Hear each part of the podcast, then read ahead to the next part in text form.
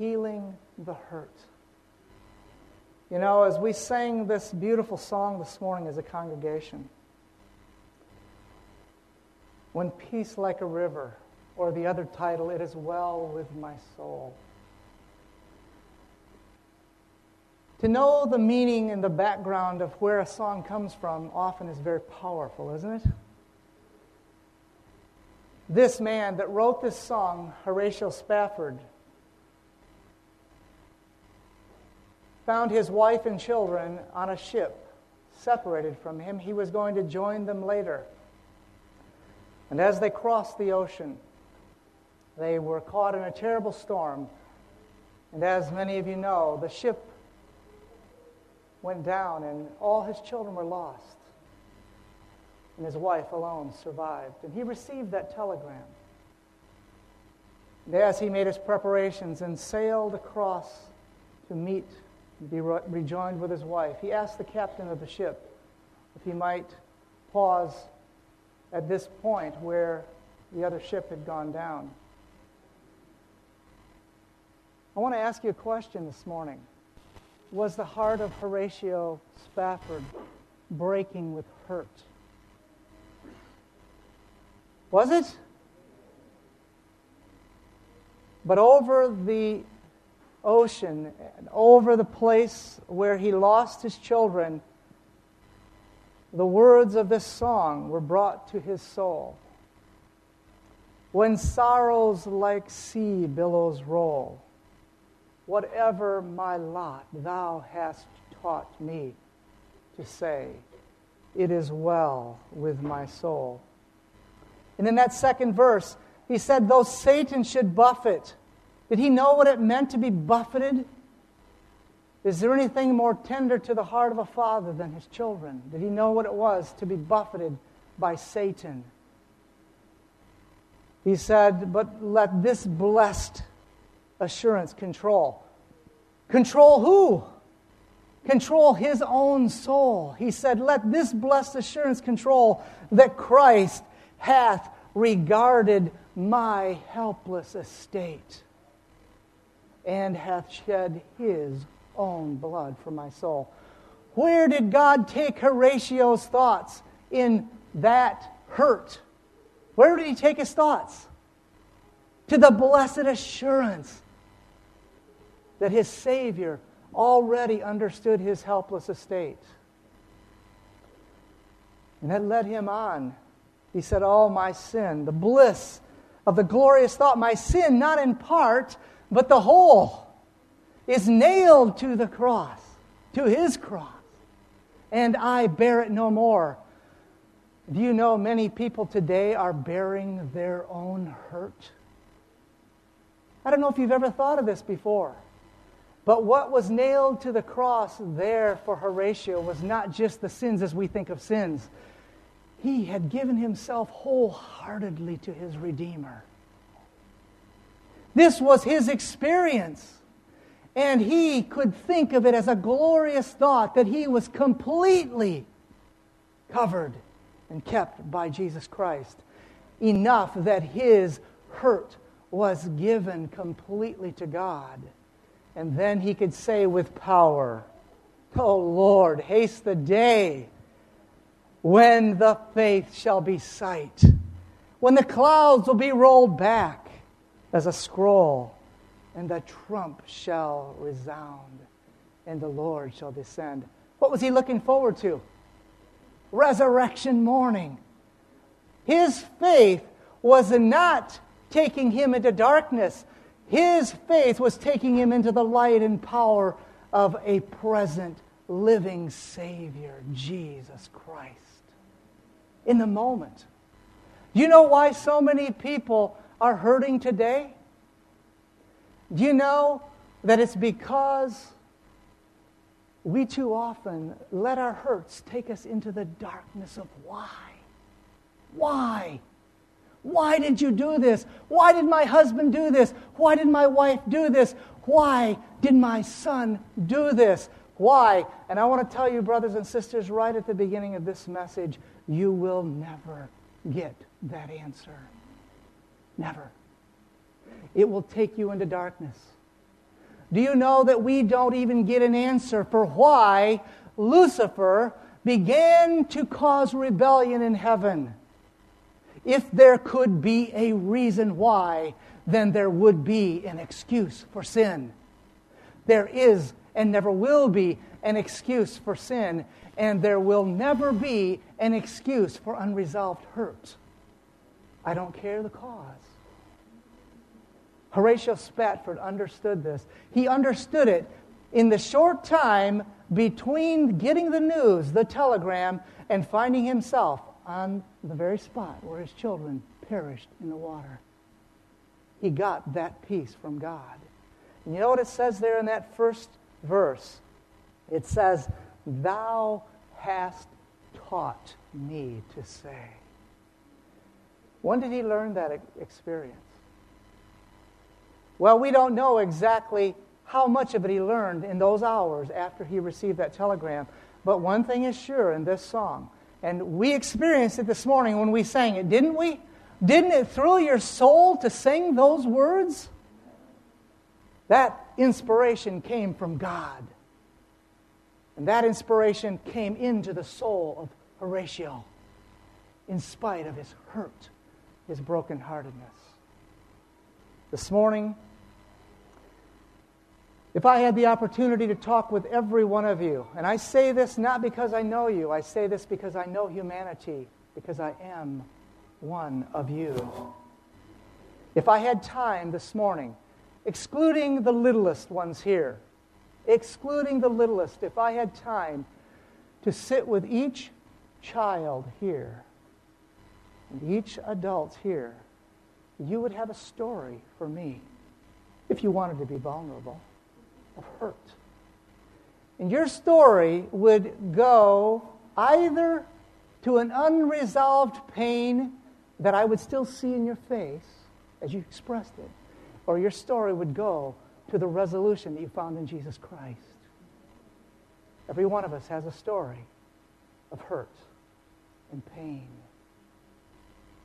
I could tell you stories of my hurt, but I can tell you stories of how God has healed the hurt. We serve a risen Savior. He's in the world today. You believe it? That's what these meetings are all about, brothers and sisters. That's what the Word of God is all about. He healeth the broken in heart bindeth up their wounds. That's what the gospel is all about. Yes, you would have your stories of hurts. You've been lied to. You've been deceived. You've been treated with unfaithfulness by someone you love. You've been abused sometime in your life. You've been rejected by a family member. You've been in a family where your brother and sister can talk to your parents, but you try to talk to them and it's like you're the black sheep and you can't talk to them. Everyone has their hurt, young and old. You know, unhealed, unresolved hurt is real. Is it real? Oh, it's real. It's very personal. And you know, if it's unresolved and it's unhealed, it is very present. Very present. We met a woman at some meetings. An older woman. The Lord apparently put it in her heart to come and speak to us privately. And as she began to share her story of how she had been horribly treated by a leader in the church. And she was a young child. And what had happened to her as a young child? The pain was present. Pain that we found out she had been carrying for more than 40 years. 40 years. When she began to express what had happened to her as a child all those years ago. And she began to express to us that her parents had tried to go to the leadership of the church and share with them. And you know what they did, friends? You know what hurt her parents? They blinded their eyes. They said, This is an important man. And they pushed them aside. And those parents of this woman who had been carrying this for over 40 years almost lost their way. Pain. She had been carrying it all these years. She, she just poured out her heart. She had been rehearsing it over and over. And you know what was happening?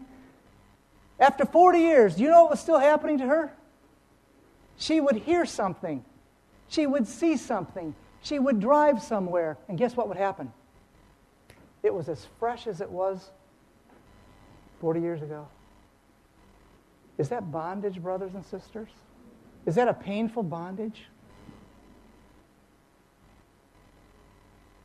I want to tell you that that woman came to the close of that Sabbath day a free woman. She no longer carries this. No one had ever helped her heal the hurt. No one had ever dealt with her on why it was still hurting so bad. And she wanted help. There's help in Jesus Christ, brothers and sisters. Young people, there's help. The same help that Horatio Spafford found over the ocean billows. You see, it's so easy to justify hurt. It's one of the pe- reasons people don't let go of hurt. It's easy to justify it. I'll tell you my story. I'll tell you why I was hurt. And you will sympathize with me. You will understand. And I have a reason to be hurt, don't I? And you'll find plenty of people who will say to you, Oh, yes, yes, brother, that was terrible. You should be hurt. That was terrible.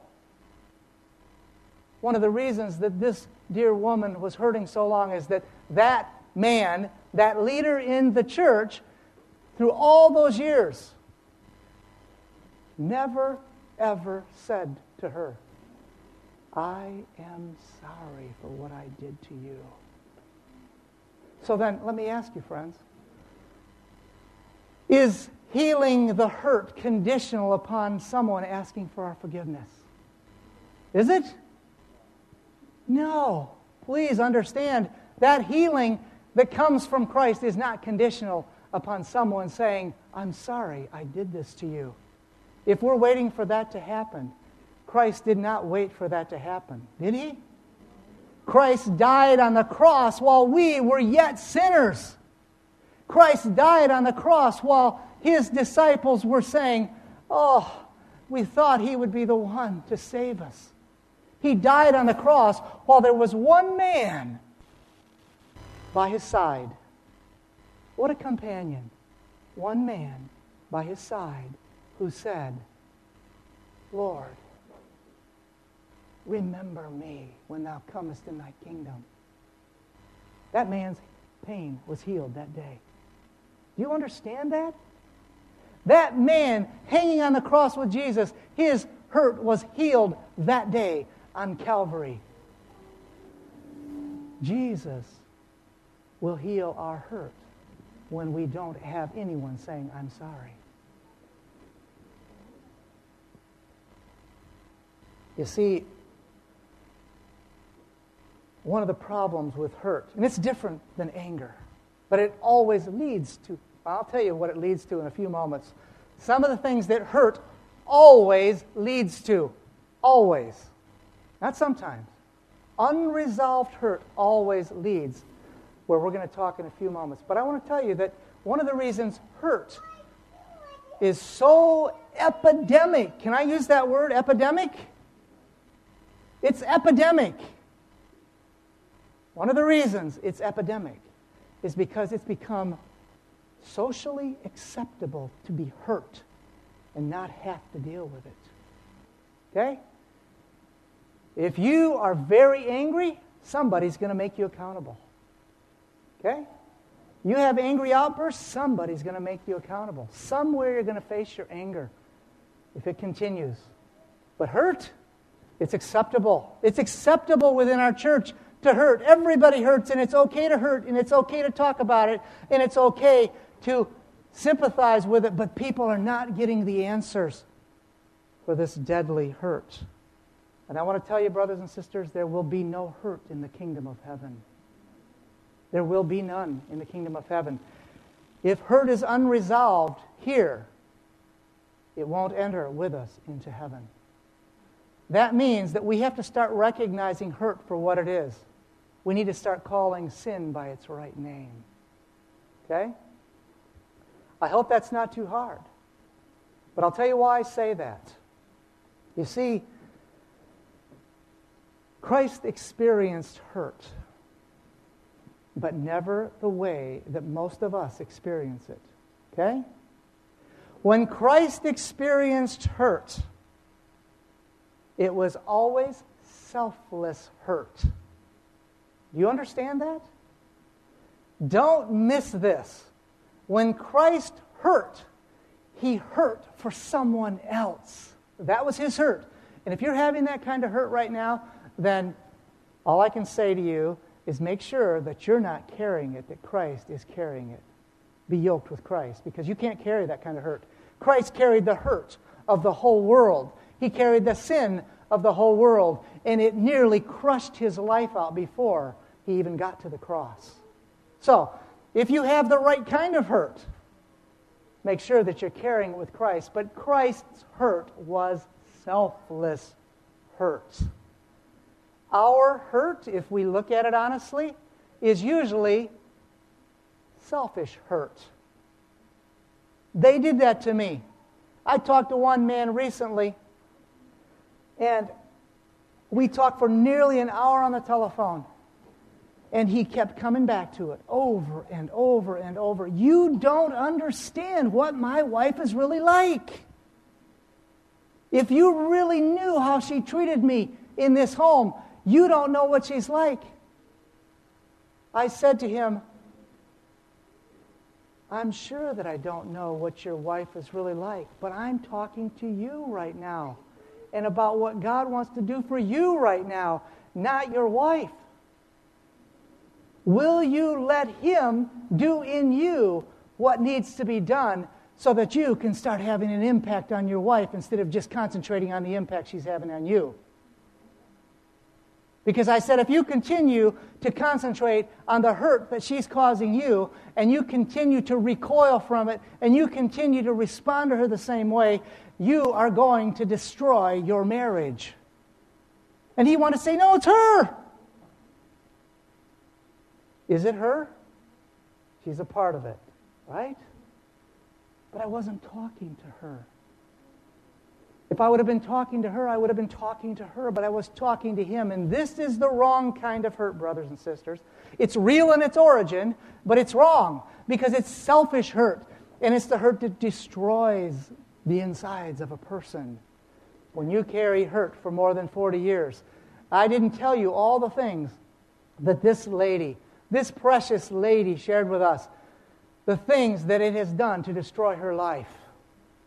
And I won't tell you what they were because I try to make sure that the, the, the, stories that, that I share from the pulpit are not so specific that you can identify that lady. It's not fair.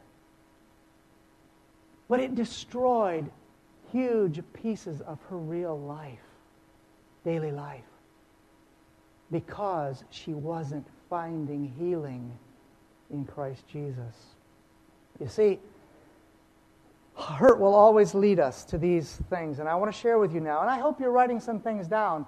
If you don't, I hope you'll get this message because this message is pivotal in many people's homes today, young and old. Here's what hurt causes if it's unresolved and unhealed anger, is one of the first things that happens. Hurt moves to anger. Anger moves to hatred. And it's interesting that we can start out hating what's happening and we will move to hating the person. You know that when Jesus came to this earth, the first thing that happened was jealousy. The, the people's feelings, the leaders' feelings were hurt. And they started getting jealous about Jesus. That's one of the other things on my list. And they started criticizing him. And they started hating his influence. And they started hating the way the people drew to him. And then, you know, it moved from that to they started hating Jesus. They hated me without a cause, he said. And that's what happens with unresolved hurt and revenge and rejection of the other person. And we begin to criticize them. And we start worrying. We start having anxiety. I know people personally that have anxiety attacks. That's what they're called. That's what they're called today. Anxiety attacks. People have been having them for years. The Lord says pe- people's hearts will fail them for fear because of what's coming on the earth. Anxiety attacks because of unresolved hurt, unresolved anger, fear, and then depression. Depression is one of the fruits of unresolved hurt. Now, I want you to imagine for, for a moment if it's okay to have unresolved hurt, what would it be like in heaven to sit around and talk about all of our unresolved hurt? Can you imagine what heaven would be like then? Well, why would we want to go there? We're dealing with this now, brothers and sisters. This is the place to deal with this. It's in our own lives and our own families that we need to deal with this. And this will not be a part of heaven because if it were a part of heaven, it would turn heaven into hell, wouldn't it? So I want you to be willing to compare your hurt this morning. That's what I've had to do. I've had to be willing, and it's painful sometimes to be willing to compare my hurt to Christ's hurt. I've been on my knees before, before the Lord, comparing my hurt with his hurt. And you know what I come up with? The bottom line is my hurt is selfishness, and his hurt was selfless. So you know where I'm left? I'm either going to deal with it or I'm going to pretend I never looked in the mirror to find out what it was like. And I've chosen to deal with it. You know why? Because I have found that everything God brings to me personally, if I will deal with it, I will find the reason why God wanted me to deal with it. You know, it's a beautiful thing in the gospel. You will never find out the real reasons about sin. You will never find out the real reasons for the depth of hurt. But I tell you that you will find the real reasons for the joy of salvation. There is living power in the gospel of Jesus Christ, in its life changing power. And you will find out if you, by faith, allow God to begin to take the hurt from you that you have been holding on to, excusing, justifying, blaming, God will take it. You know, King Saul and King David are examples as men of so many things in the Bible. I have seen them as examples in so many areas, and they're an example in the area of hurt. Do you remember what happened to Saul when he came in the gates after a grand victory and the people were doing what they always did for Saul? And they were chanting, Saul has slain his thousands. And Saul was feeling really good about that, just like Saul always felt about the things people said. And then in rides David. And they said, And David his ten thousands and Saul got his feelings hurt. Did you hear that? Saul got his feelings hurt. And he loved David. Did you know that? Saul actually loved David initially, but he started becoming jealous of David. And even when he started to hate David, you know that he still wanted David to come in and play for him? Why? He could not gainsay the fact that when David was around, things went well for Saul. When David was around and played on his harp so beautifully, the music of heaven calmed his soul. But Saul chose to continue in his unresolved hurt. And it grew into anger and jealousy. And it took Saul to the place where he began to hunt David himself. Can you imagine this? Put it in perspective, friends. This is the king of Israel. He is on a personal manhunt for David. This is not his armies just going out. This is Saul on a manhunt for David. David, on the other hand, loved Saul, and his love continued to grow even as the man hunted him. Why? Was David hurt by Saul? Oh, over and over. How would you like to be in there playing on your harp and have the king throw a javelin at you? That javelin missed him, didn't it? But do you think that hurt his heart, his soul? He loved Saul, and Saul is throwing spears at him. And Saul is undermining him. And Saul says he's going to give him his daughter. And then Saul does what with his daughter? Gives him to another man. David could have been irreparably hurt by Saul if David would have chose to keep asking why and keep mulling it over and to keep going back to it and to keep telling other people, look what he's done to me. But David chose to find the healing that comes in the power of God. So that when he found himself twice, and, one of those times, as you know, he cut off a piece of Saul's garment. Do you remember that? And do you know how David repented for doing that? He repented for cutting off a piece of God's anointed servant's robe. That tell you about the kind of healing God can give to hurt? David became a man after God's own heart. Saul where did Saul's holding on to hurt lead him, brothers and sisters? It led him deeper and deeper into depression. Do you know that Saul went into depression? His depression became so deep that he went to a witch. And I want to stop right here and parallel this for a moment.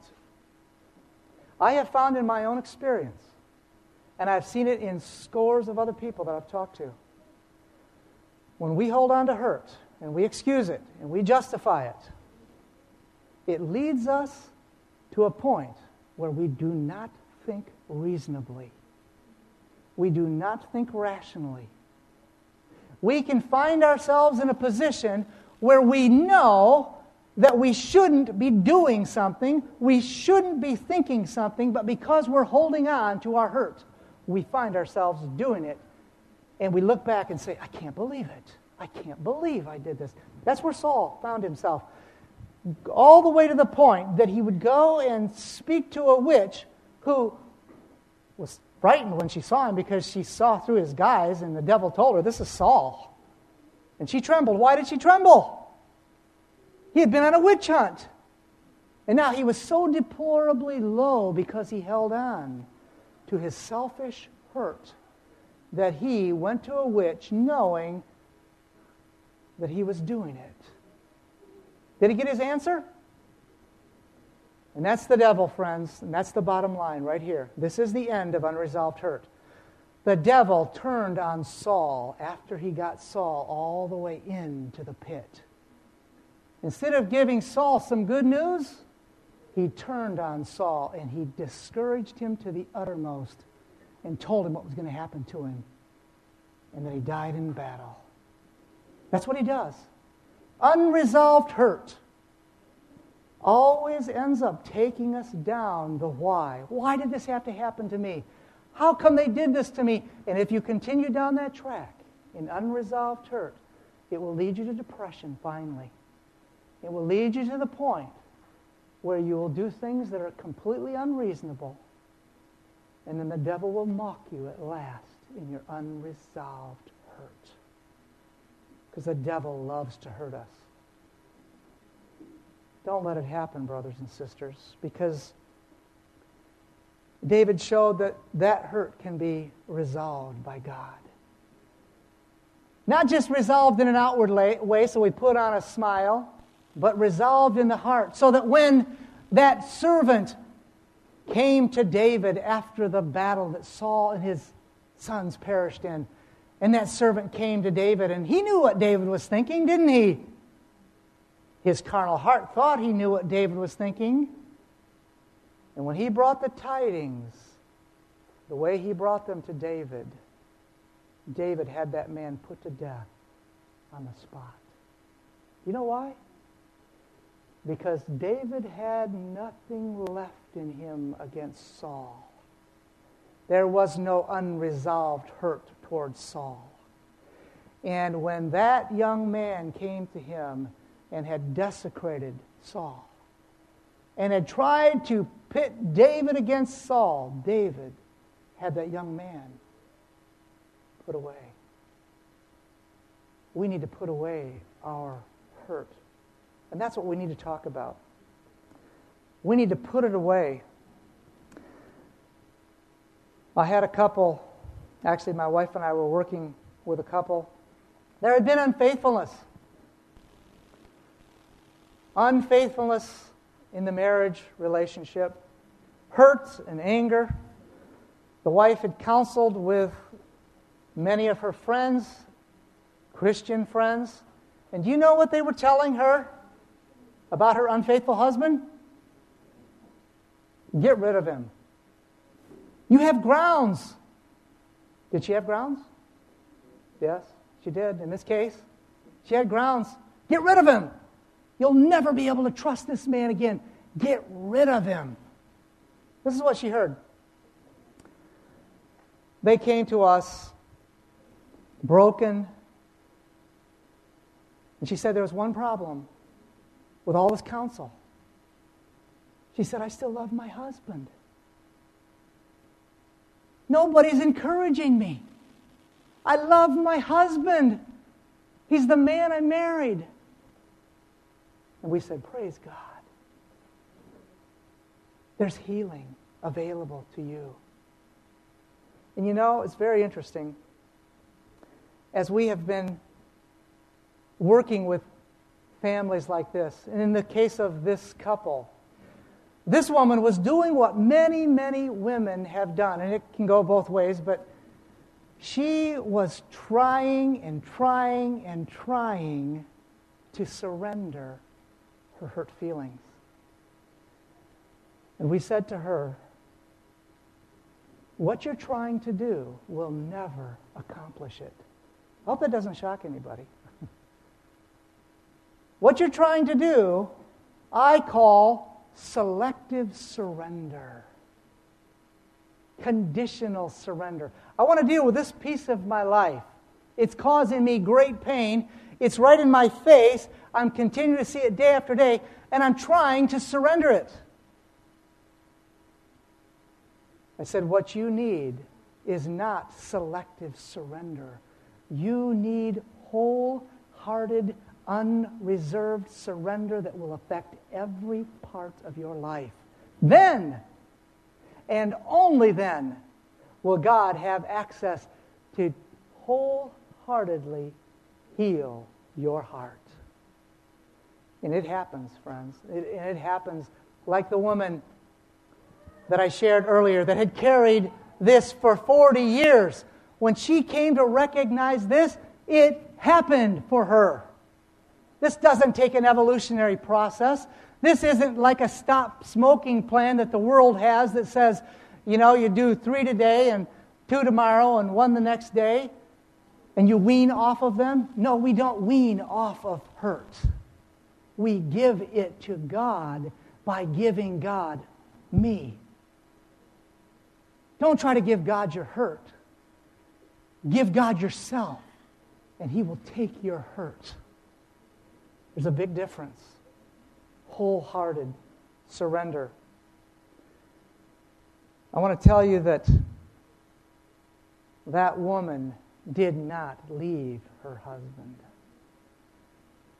And does not want to leave her husband. And God is healing their family completely. You know, one of the most exciting things, I was sharing this with somebody yesterday.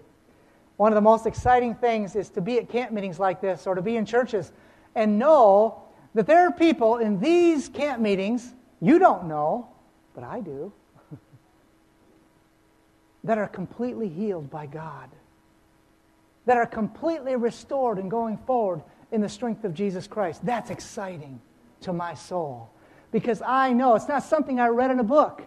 I know the life changing power of Jesus Christ, and He is alive today, and He will change your heart and heal your hurts. So, I want to talk about seven very practical steps to healing the hurt. The first one we've already touched on, and that is the wholehearted surrender. You know, this is the hardest thing in the Christian experience is wholehearted surrender. What will God ask of me? I want him to deal with my hurt, but if I give him my whole heart, what if he asks me to deal with this area of my life? Because I kind of like to hold on to that area because it's working pretty good. You know? Wholehearted surrender is how God operates with the heart. Okay? Now, having said that, I want to be sensitive. That doesn't mean that God doesn't work with the heart if it's not wholehearted surrender. Okay? This is no play on words. God is always calling to our hearts, always pursuing us, always drawing us with an everlasting love. But if you want God to change your heart, then He needs your whole heart. He will not play games with us.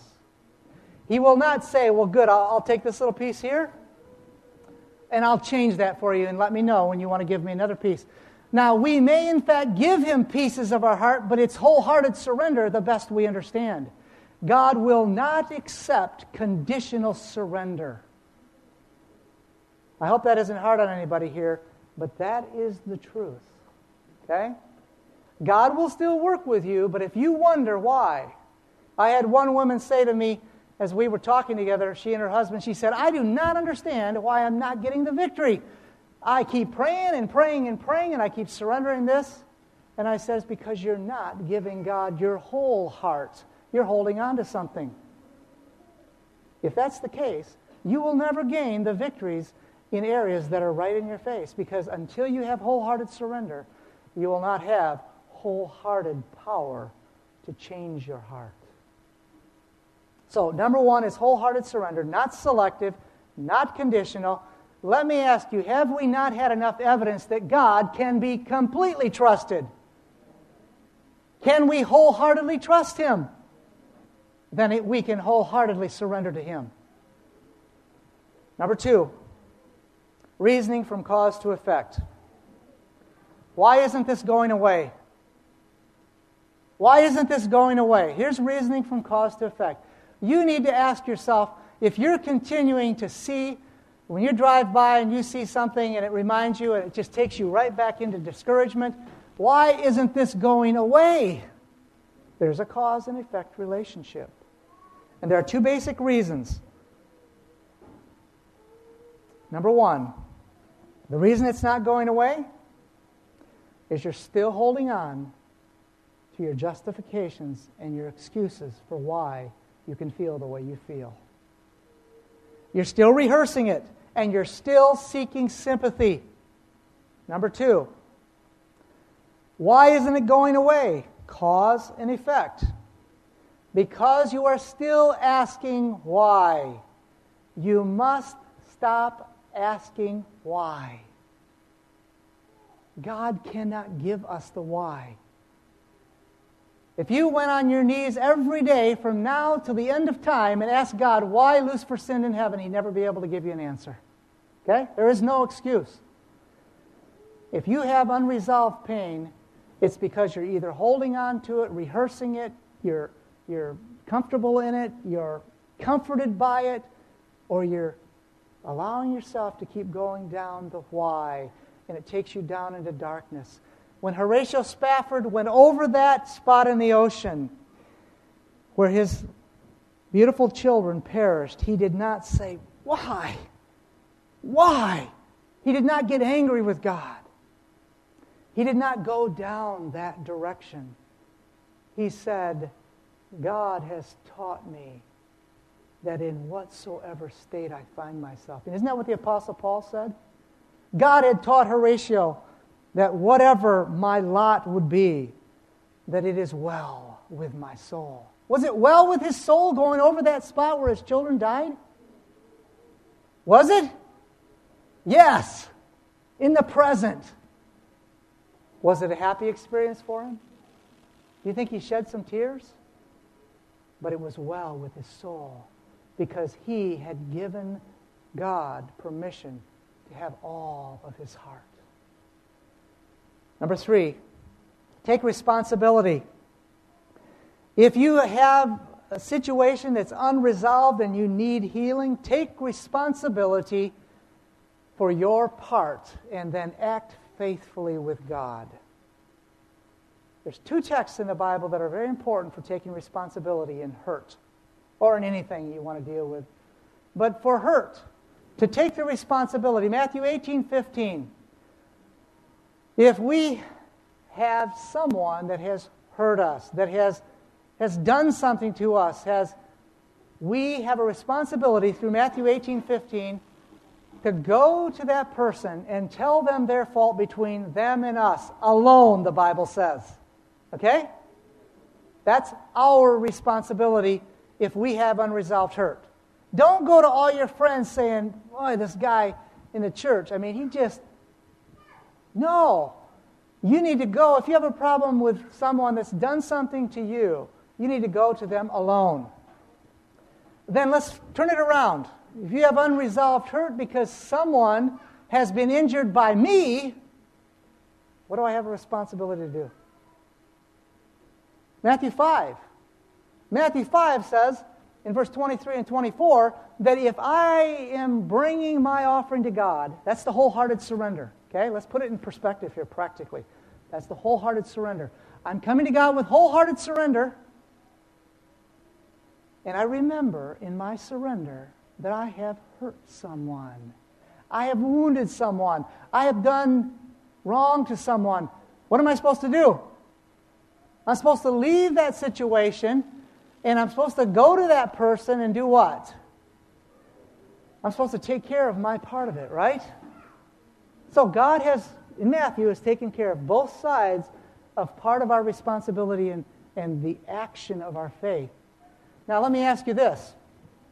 If you go to your brother, your sister, your wife, because this applies in the marriage as well, if you go to them and you do it in the Spirit of Christ, is it a guarantee that you'll have res- resolve with them? No. If you go to them and you've wronged them, is it a guarantee that you'll have reconciliation with them? No. Because it takes two people to be reconciled together in Christ, right? So, the important thing is that we find resolution in our hearts. And that it's resolution that is not selfish focused, but is selfless focused, like Christ. That means that when I go to my brother or I go to my wife, that my going there is not on my terms, it's on God's terms. That is the best opportunity for reconciliation to take place, either way. Okay? So that's responsibility. Number three. Those texts again, and I hope you take time to look at these Matthew 18 15 and Matthew 5 23 and 24. Number four, forgiveness. Forgiveness is one of the most important ingredients in healing the hurt, and it's one of the most misunderstood and not used, not utilized. Where does forgiveness come from? Yeah, it comes from God. Every good gift comes from God. All repentance, all forgiveness, all confession, all everything comes from God that's good. So, will God give us a forgiving spirit even if we're not asked to be forgiven? Even if someone doesn't come to us and say, Please, I'm sorry. Please forgive me for what I've done. Can we still have a forgiving heart? Yes, we need to have that forgiveness, and it only comes from Christ if we have that forgiveness. That forgiveness, and I want to mark this point. Have you ever dealt with somebody who says it like this? Because I have. I've had someone say, I will forget, forgive, but I will not forget. Okay? Have you ever had someone say that to you? I will forgive, but I will not forget. You hear the intonation there? Is there real forgiveness there, friends? Is that how Jesus approached Judas? He had a heart full of forgiveness. While the men were nailing him on the cross, Jesus was saying, What? Father, forgive them. Was he saying, I'll get even with you guys in the next kingdom? Was that Christ? Was that in his heart? I'll forgive you, but huh, I won't forget. I mark you, man. I know you're the one to put this nail in this hand. I'll forgive you, but I won't forget. Is that the forgiveness of Christ? That is not true forgiveness. And if that's what we're giving to people, we're still selfish, brothers and sisters. That is selfish forgiveness. Isn't it? Christ's forgiveness was selfless forgiveness. It was not the kind of forgiveness that said, you better change for me to accept you. Now, was Christ able to have his prayer answered for everybody he, he said, forgive them? But that was not Christ's problem, was it? His heart was full of love and forgiveness. That is our part, brothers and sisters, to be willing to allow God to put that forgiveness in us. Number five, replacing the thoughts. One of the biggest struggles, this woman that had been dealing with this hurt for, for over 40 years, she said one of her biggest struggles was her thoughts. The thoughts kept coming back, kept coming back, kept coming back. She said, I didn't want to think those thoughts, but they kept coming back. I was hit with them everywhere I went. We have to replace those thoughts, brothers and sisters. And the best thing to replace them with is the truth. Okay? Now, I want to speak of this in two different aspects. There are people who have been wronged in a marriage relationship, and their spouse has asked them for forgiveness, and there's genuine repentance. So if you're having the thoughts about what happened before and they keep coming back, then the best way to deal with those thoughts when you've got wholehearted surrender is saying, I know that that's not how my husband is today. My husband is a, is a changed man. My husband has repented. My husband has shown me the fruit of repentance. My husband loves me. I don't have to think these thoughts. The best way to get rid of those thoughts is to replace them with the true. Don't keep saying those old thoughts about what was happening six months ago, what he did six months ago, why she did this to me, why, how come? We've got to let go. The truth must replace those lies that the devil keeps telling us. Once there is the forgiveness of Christ, those old things become lies now, and they must be dealt with by the truth. The truth will set you free, and ye shall be free indeed. This is truth, and it is the power of God. This truth can be experienced right here today in this auditorium with people silently, and no one even needs to know the hurt that you're experiencing.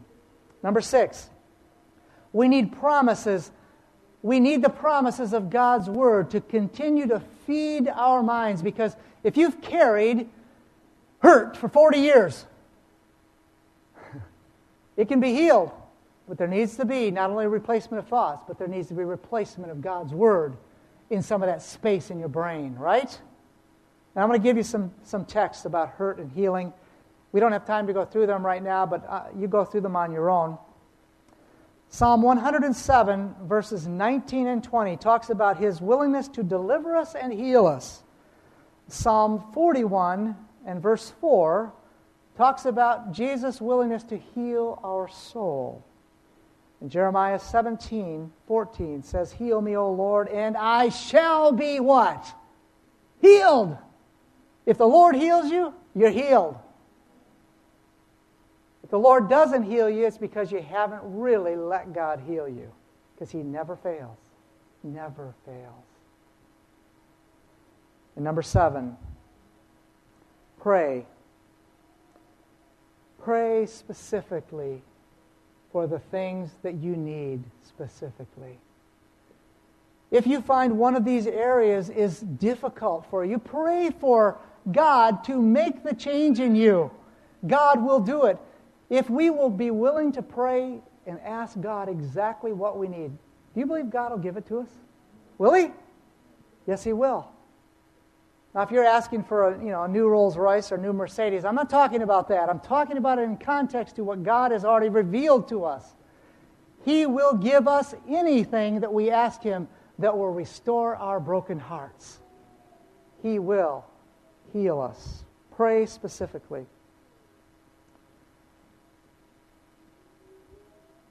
2 Corinthians 12 9 says, My grace is sufficient for thee. Friends, we need to learn this message about His grace being sufficient somewhere between now and what we're going to face ahead. Don't we? We need to know that His grace, Christ's grace, is sufficient for me today, right now. You know why it's so beautiful? It's the, the verse goes on and says, For my strength, whose strength? The strength of Christ is made perfect in my weakness. If you're weak, if I'm weak, I can drop down on my knees. If I happen to be anywhere near my closet at home, I can drop down on my knees and I can just say, Lord, help me. I am weak. Will He answer that prayer? I know it to be true, brothers and sisters. It is the truth. We can be in our car and we can be weak, and He will make His strength available to us if we call to Him. And then I want to speak for just a moment to give to those others, those others that may have hurt us, whether it be in your home or it be in friendships or it be your fellow church members. If you've done your part in the Spirit of Christ to go to them, if you've gone to them because they've hurt you, or you've gone to them because you've hurt them, and nothing is resolved, do you have no more duty to those people? Oh no. Romans 12 21 says, Be not overcome with evil, but overcome evil with what? We need to overcome evil with good. Heaping coals of fire, the verse goes on and talks about. Now I want to tell you, that even that sometimes can be difficult. You know that there were times that Christ could not do that for some people? Did you know that? Even though it was in his heart, that because of the hardness of someone else's heart, Christ could not do that at the time he might have wanted to do it. There were times he couldn't say to his disciples the very things he wanted to say to them because they weren't prepared to hear it. But ask God how you can heap coals of fire on the head of somebody that has refused repentance, refused reconciliation, because in the right time and in the right way, God will prepare the way for that to happen. And again, I, I, wish I could say that every story will always come out good, but it didn't happen that way for Jesus. And he never made a mistake. So it isn't always going to happen for us. It's not going to always turn out the way we want it to. But I tell you this don't let it be because we let self get in the way that it turns out wrong. Let's let it be Christ that's revealed. And then if it turns out wrong, Christ can bear that situation. So today, if you have unresolved hurt, if you have unresolved hurt today, I don't need to know that. But God knows it. And you know it right now as you're hearing these words. You know it if you have unresolved hurt today. Jesus is offering to you that he will heal your broken heart and he will bind up your wounds. I know it to be true. Do you want that healing today? You know, one of the greatest blessings that God has given us, I believe, and it's come through to my heart over and over through difficult circumstances, is that He's got us in a process where He is going to do whatever He needs to do to show us the plague spots of our soul. Isn't it wonderful? Does it feel good? Not on the front side of it, but does it feel good on the other side of victory? Oh, yes, friends. You know it does. And God is not going to leave these plague spots upon our souls. And so He is continuing to refine us. He's continuing to purge us. He's continuing to cleanse us if we'll be willing. If we'll be willing. So, whatever hurt you're going through right now, whatever experience you're going through, please don't keep looking for the whys and, and please don't keep trying to make excuses or put the blame over here. Let God purge your soul through his refining fire. That's what he wants to do. He will not turn up the heat too hot. He knows exactly what we need, and he will refine us, and we will come out as gold. This media was brought to you by Audioverse, a website dedicated to spreading God's Word through free sermon audio and much more. If you would like to know more about Audioverse, or if you would like to listen to more sermons, please visit www.audioverse.org.